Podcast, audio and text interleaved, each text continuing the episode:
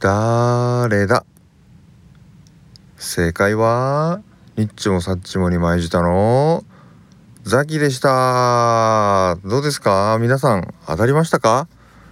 えー、今回はですねえーと、特別にニッチもサッチもに舞じた特別編といたしまして、えー、3泊4日にわたる東北、えー、主に福島と宮城県への、えー、旅の模様を、えお届けしたいと思っております。それでは早速タイトルコールからよろしくお願いします。はい了解です、えー、それでは行きましょう。ニッチもサッチもにまいじた特別編ザキの細道30代の芭蕉ごっこ始まります。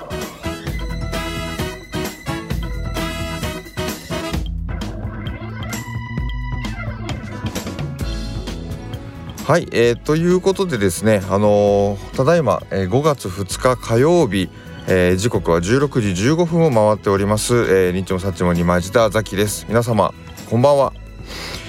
えーとですね今回は、えー、ニッチもサッチもにまじたの特別編といたしまして、えー、ザキの細道ということで、えー、しばらくお届けしたいというふうに思っております。でそもそももともとのですねえっ、ー、と奥の細道ですがえー、こちらはですね皆さんもご存知の通り松尾芭蕉が、えー、書いたものです。これは1702年に発刊をされた寄稿作品ですね。いわゆるロードムービー旅の、えー、模様をお届けする本ですね。でこちらが1702年から320年の時を超えて、えー、現代に復活させようということで今回「ザッキの細道」ということで特別編をお送りしてまいります。で本編というか本物のですね奥の細道はだいたい150日間をかけて江戸から出発して東北北陸と回ってまた江戸に帰ってくるという壮大な、えー、スケールとなっているんですけれども今回はあのー、3泊4日ですので、えー、50分の1のスケールでお届けしたいというふうに思っております。で有名な冒頭がありますね。月日は100台の価格にして行き交う年もまた旅人なり。要するにこれは人生とは旅であると。いうことを、えー、芭蕉先生は説いているわけですがおそらくこの時の気持ちは非常にこうワクワクを抑えられないもう旅に出たくて出たくて仕方がないぞという、えー、芭蕉先生のこう気持ちが今私これからですねあの旅に出る同じ男としてとても深く共感をしておる次第でございます。いわゆるこの松尾芭蕉先生はですねそうもう旅に出たくて仕方がないという江戸のモンキー・ディ・ルフィ状態だったわけでございますので私も、えー、今回ですね、あのー、松尾芭蕉先生に習いまして、えー、これから東北の、え地にですね、えー、一人旅ということで3泊4日皆様と一緒に楽しんでいきたいと思います。それでは出発進行。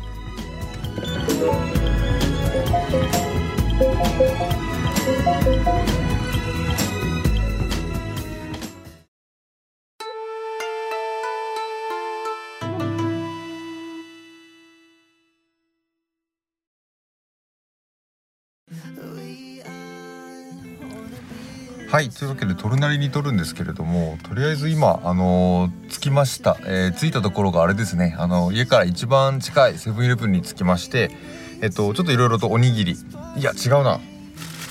ポテロングとハッシュドポテトとあとお茶とコーヒーと,、えーと、ブラックブラックのタブレットを買いました。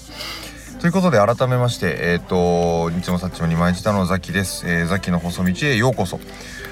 ということでですね今日からあの休み連休突入してあのー、まずちょっといろいろあるんですけど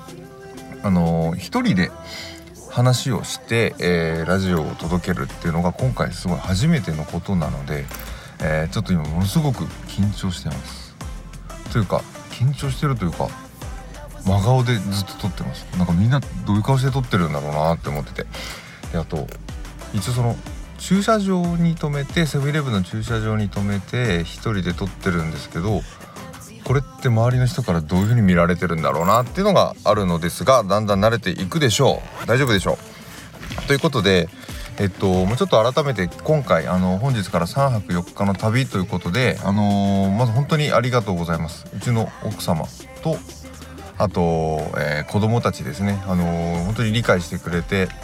えー、実家にねあのおとなしくぶち込まれてくれているというところがですね本当にあのこの一人旅遂行するために本当に必要だったことだったので、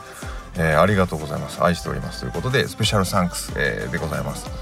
でもう一人あの西くんですね。今あのココちゃんの面倒見てるのかな？大丈夫かな？ココちゃんはめちゃめちゃおもらしとかするでしょうけど。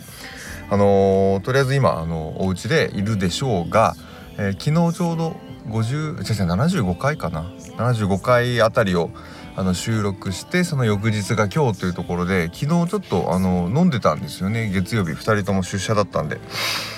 なのでそのどうその飲んでた昨日を会ってじゃあ明日行ってらっしゃいっていう状況だったんですけど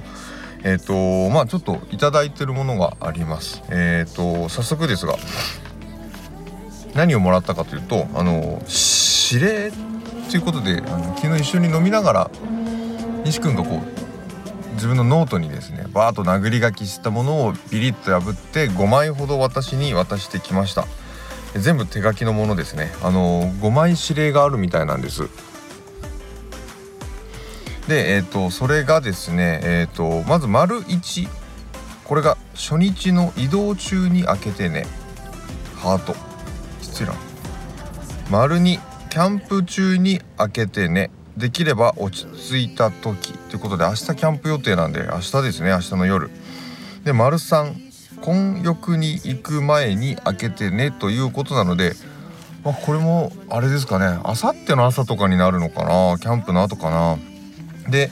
丸4松島で開けてねということでこれ今回あれですね旅の目的地の、えー、一つである宮城県の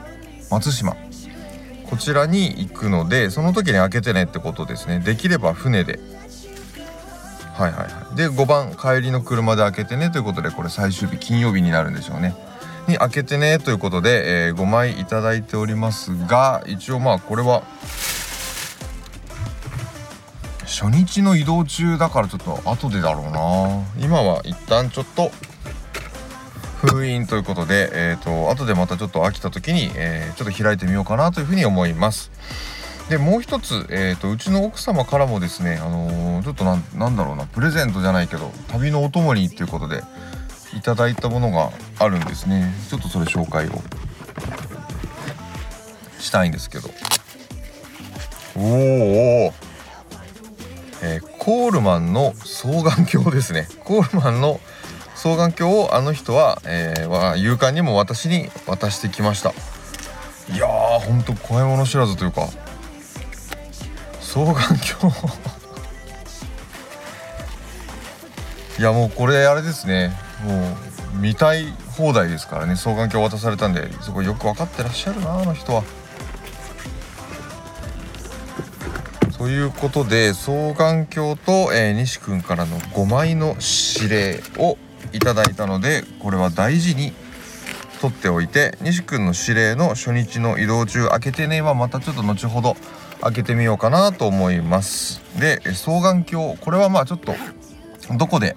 使うかはあれですけれどもあのー、まあ山をね山にすごい景色のいいところ行きますんで景色のいいところで開けるなりちょっと混浴温泉施設が近づいた時に開けるなりしようかなと思います。というわけで一旦出発しようかなと思いますが一人で話をされていらっしゃるポッドキャストの皆さん尊敬します。素晴らしいですね。でちょっと一応これから今日の目的地だけ言って一旦切ろうかなと思いますがえー、っと今時間がですね17時ちょうど夕方の5時でございます。でこれから行きたいのがメインが1個目が大内塾っていうところであの昔東北道があった時の昔ながらの街並みが残っているところに行きたいんですがもうこれ今日はやってなくて明日の朝9時にオープンするんでこれから大内塾の近くの道の駅で1泊車中泊をする勢いを持って車を出したいと思ってます。で今5時なんででまあゴールデンウィーク初日ってこともあって東北の高速道路ものすごい混んでるんで、えー、まあちょっと下道で行ってもいいし高速で行ってもいいし高速で行って早く着いたところで別に向こうで何かできるわけでもないのでちょっとまあ体力が余る間はちょっと下道使っていくのもちょっと景色見れて面白いかなと思うのでのんびりちょっと向かってみようかなと思います。それでは一旦お返しします。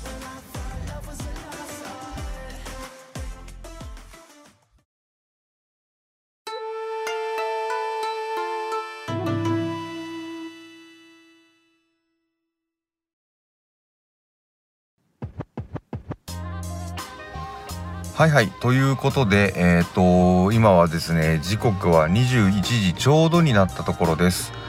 えー、何時だ？5時ぐらいか。5時にちょうど、えー、地元のセブンイレブンを出まして何時間だ？4時間か、えー、4時間かけて、えー、今は、えー、栃木県は宇都宮の、えセブンイレブンに、えやってまいりました。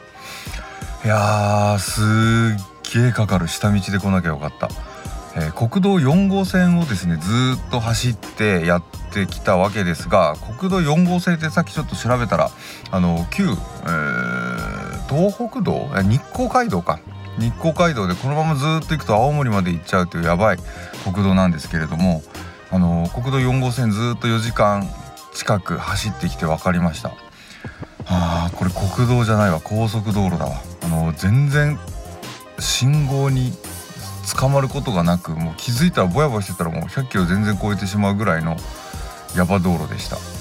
特に何だろうなつくばナンバー宇都宮ナンバーかなの車の人たち多分すごいあのなんだろうな情熱がすごくてですねもう平気で100キロ以上ガンガン飛ばしてるんですごい怖かったですね。怖かったんですが、えー、ようやく、えー、4時間かけて宇都宮にやってまいりました。全然あの目的地からこう地図見るとまだ全然半分か。ようやく半分来たかなぐらいなのでもうあとでも3時間ぐらいかけて、えー、一応の目的地であります、えー、道の駅のところまでは行けるのかなという感じですがすげえ長いです。ということで、えーと、ここで一句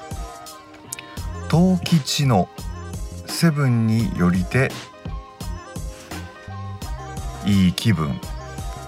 ということでございます。いや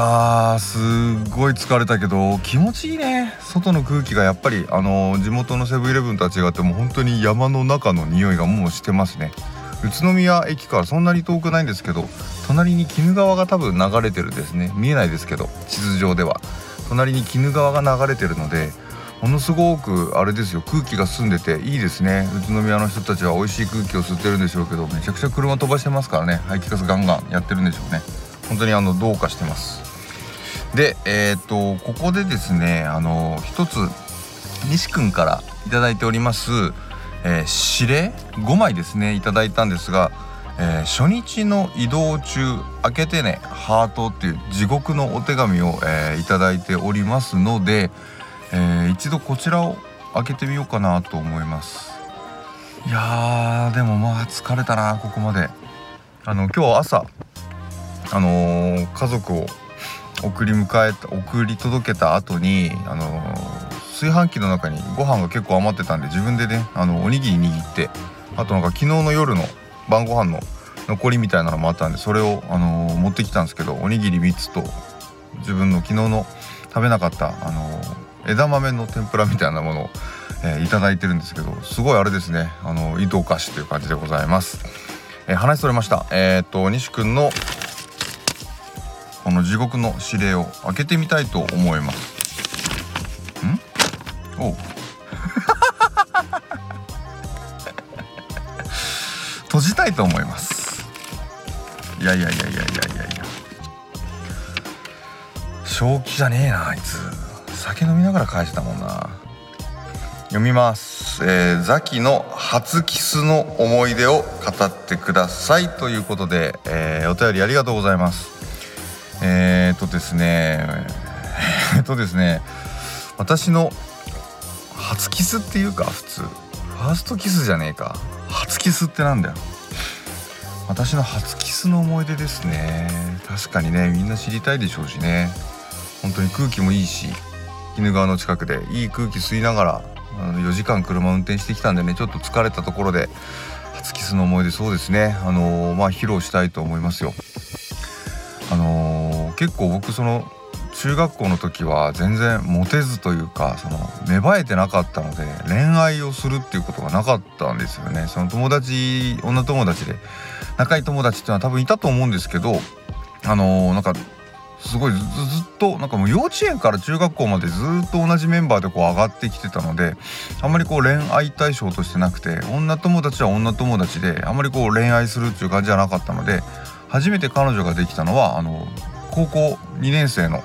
夏だったかな。夏の、えー、美穂ちゃんですね。何度か出てますかね。出てないかもしれないですね。初めて言ったかもしれないですけど。あの菅野美穂にすごく似てるちっちゃい女の子で1 4 8センチぐらいあったんですけど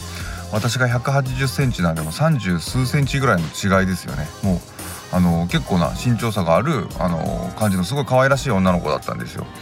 で私の父間違えました。母が、え、身長1 7 0センチ以上あってもともとバレーの選手とかやったのかな。あのなのでですね非常にスーパーウルトラ背高い女性しかおらずあとは男兄弟ですからあのちっちゃい女の子ってねその親の反動で多分憧れてたんだと思います。でえ、ー、と付き合い始めたのは多分夏ぐらいだったんですけれどもあのー、まあ付き合って告白をして OK ですってずっとずっと多分片思いをしてたんですよね。半年ぐらいですかね。4月に初めて会ったんでクラス替えして。で、えー、そこで文化祭がありその流れで、えー、告白をし OK でしたっていうことで多分あのー、その付き合いお付き合いをし始めてから、えー、ファーストキスまでなんですけどあのー、気持ち悪い。えっとですねクリスマスにあのディズニーシーに行ったんですね。ディズニーシーに行きましてでもう本当に私はあの初めてできた彼女とクリスマスに初めてディズニーシーに行くっていうことでどんな思いだったかというともうどんな思いだったんでしょうねもう多分明日生まれる胎児のような気持ちでいたと思います。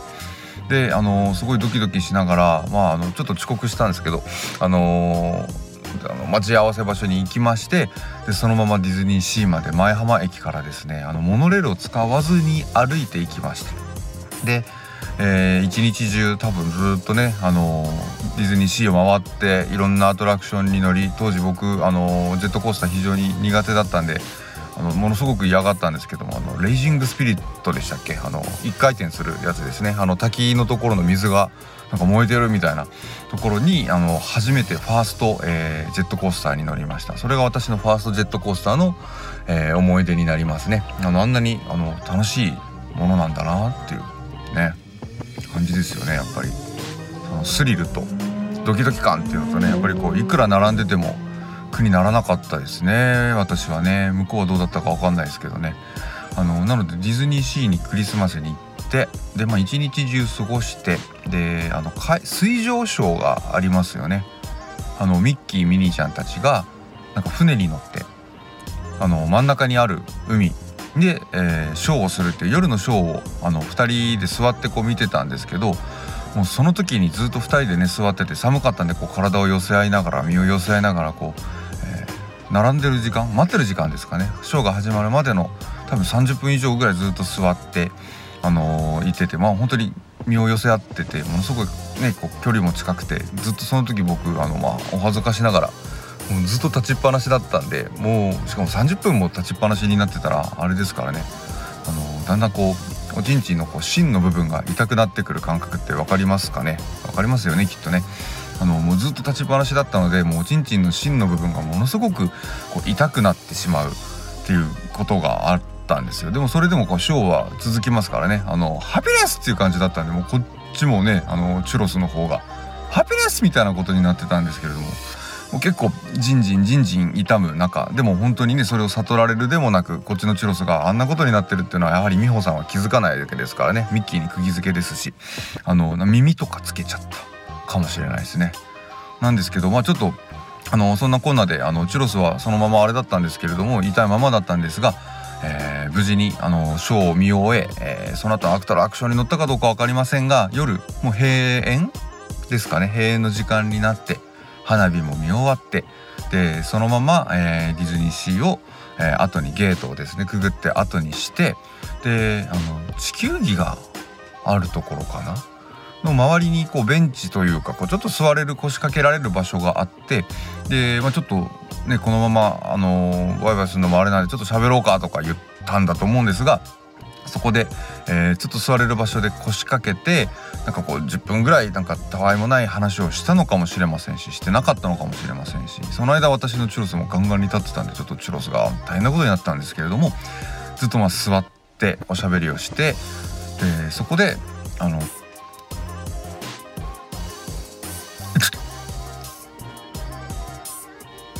チューしてほしいって 言いました。以上日光のセブンイレブンからお届けいたしました。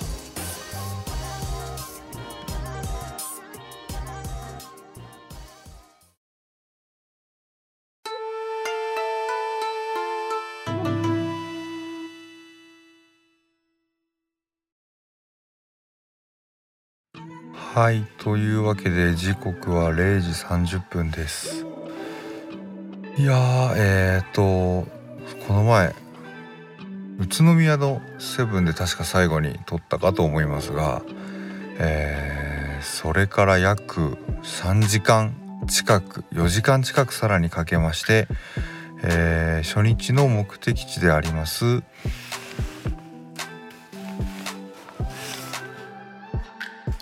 失礼しました。カラムシ織の里昭和という道の駅に着きました、えー、今日はここで一泊、えー、車中泊をしたいと思っています。もともとなんか別の誰かのブログを見てここで車中泊できるかなと思ってきたんですがさすがにもう0時半なんで誰も活動してる感じはないのですが車が結構広いパーキングエリアだな。広いパーキングエリアなんですけど車が12345台ほどありましてキャンピングカーはないけど多分みんな車の中で寝てるんじゃないかなっていう感じがしますね。でえっ、ー、と多分ここで車中泊してる人って結構多いんだろうなっていう感じであるのと結構標高が多分高くってあの外気温外の気温が、えー、1度ですね死ぬかもしれないですね。で車の中であったかくして寝ないといけないですし何よりあの、まあ、晩ご飯は自分の手作りのおにぎり食べたぐらいなんですけどちょっとねさすがにだいぶ時間が経ってあの疲れてしまったんでさっき行きがけの最寄りのコンビニここから車でだいたい40分ぐらいのところなんですけれどもコンビニで、えーと、ビールと、えー、マカロニサラダとあと鍋焼きうどんを買いましたんでちょっとねあの今回ここで焚き火はできないですけどかつあのプチ卓上なんかキャンプ用のなんかこうガスコンロみたいなすごいコンパクトなガスコンロを持ってきたんでこれを今日あのー、体温めながらですね頂いてビール飲んで、えー、ちょっと寝るっていう感じで今日一日を締めたいと思います。いやーなかなか激アツな初日だったと思いますがずっと車に乗ってましたもんね。5時に出発して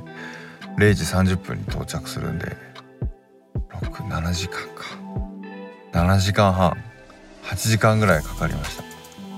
いや高速道路ってすごいなって思いましたね。というわけで、えー、私はこれから一つですねあの晩酌軽くして、えー、寝ようかなと思います。それでは皆さんおやすみなさい。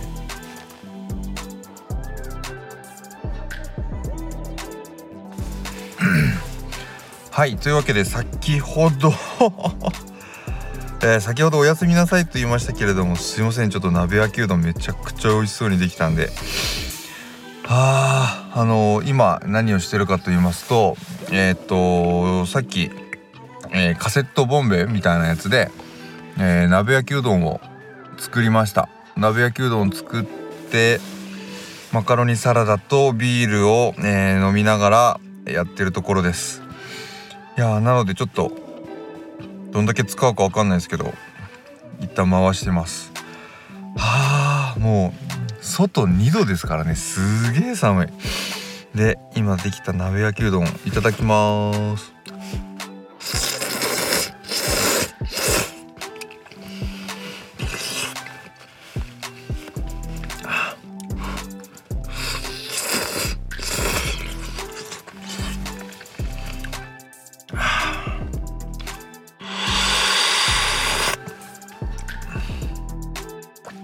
あ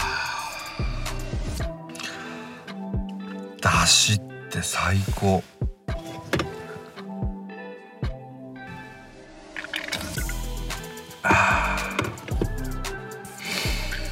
いやちょっと鍋焼きうどんめちゃくちゃ寒い中鍋焼きうどんでビールってちょっと最高だな。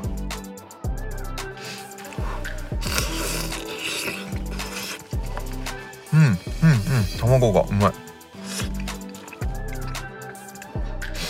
エビも入ってます。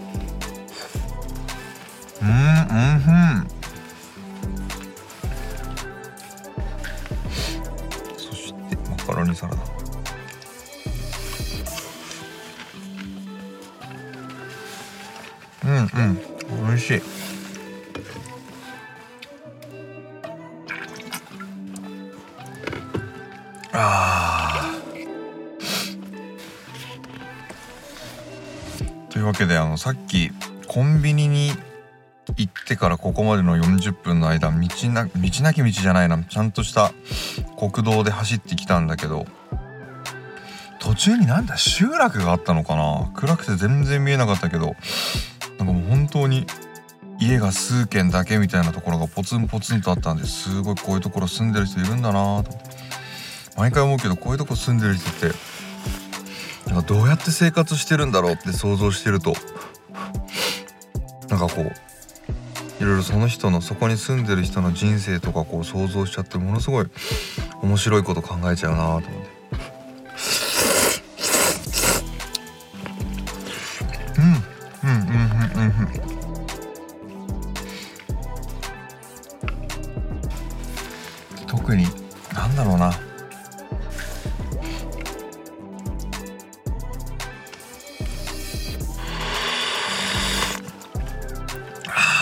か。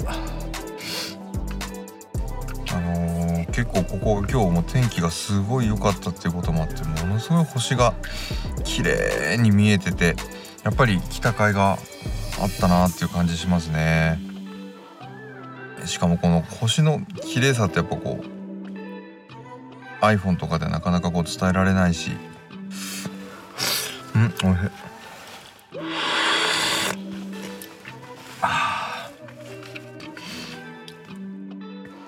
っと明日の朝がすごい楽しみな感じですけど一個気になるのがちょっとブラッと歩いてこの道の駅で歩いてちょっとトイレとか行ってたりしてたんですけど張り紙があって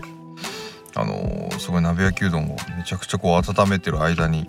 トイレ行ってきてたんですけど「夏季厳禁」って書いてあったんですよね。近くのキャンプ場に行ってくださいって書いてあったそれだけが本当にこうなんだろうなみんなマナーは守んないといけないんですけど命の方がね大事なんでね。うん。うん。いやーまさかこんなことしてると思わなかったな。すごい寒い。5月だよ5月雪さえ降雪こそ降ってないけど。いやこれなんか暗くて周りの景色全然見えないけどめちゃくちゃ怖かったからね。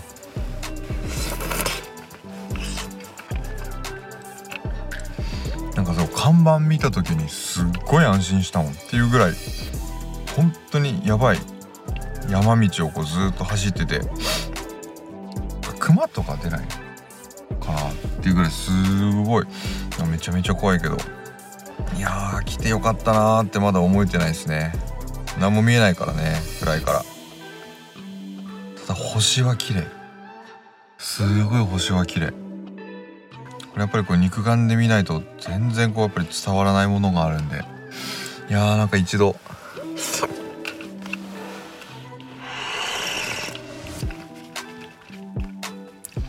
自分で足を運んでみてようやく分かるところなのかもしれないですよね本当に。でもやっぱりこうなんだろうな。車で自由にいろんなところに行けるようになったっていうか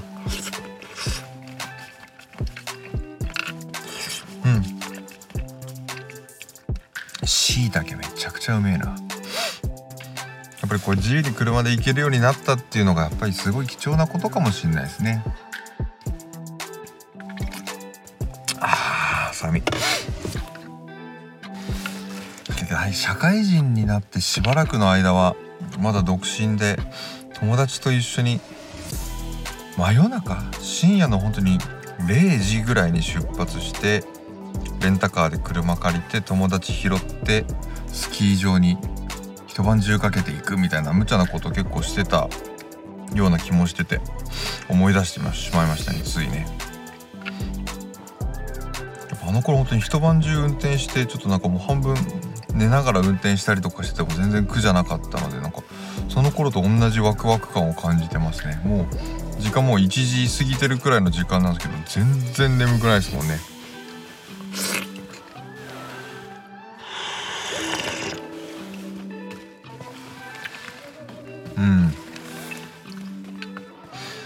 何が悲しいかってこ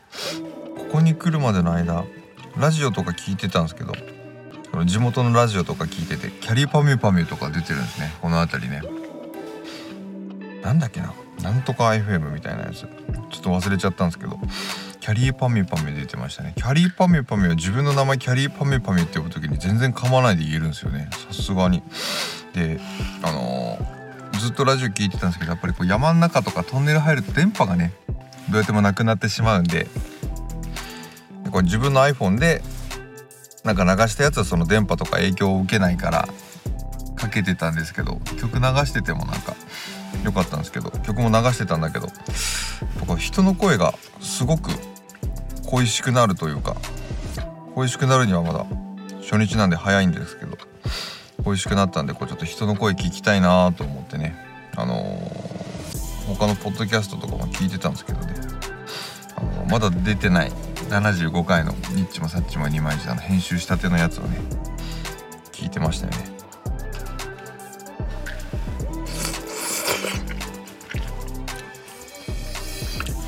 やばいよね。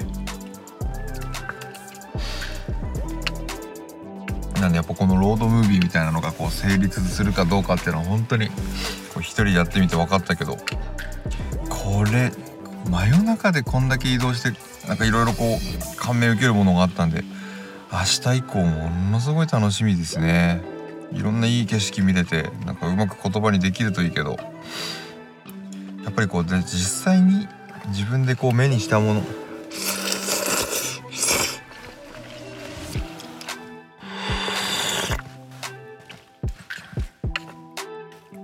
これはねやっぱり表現するのも写真でもなくって音声でもなくって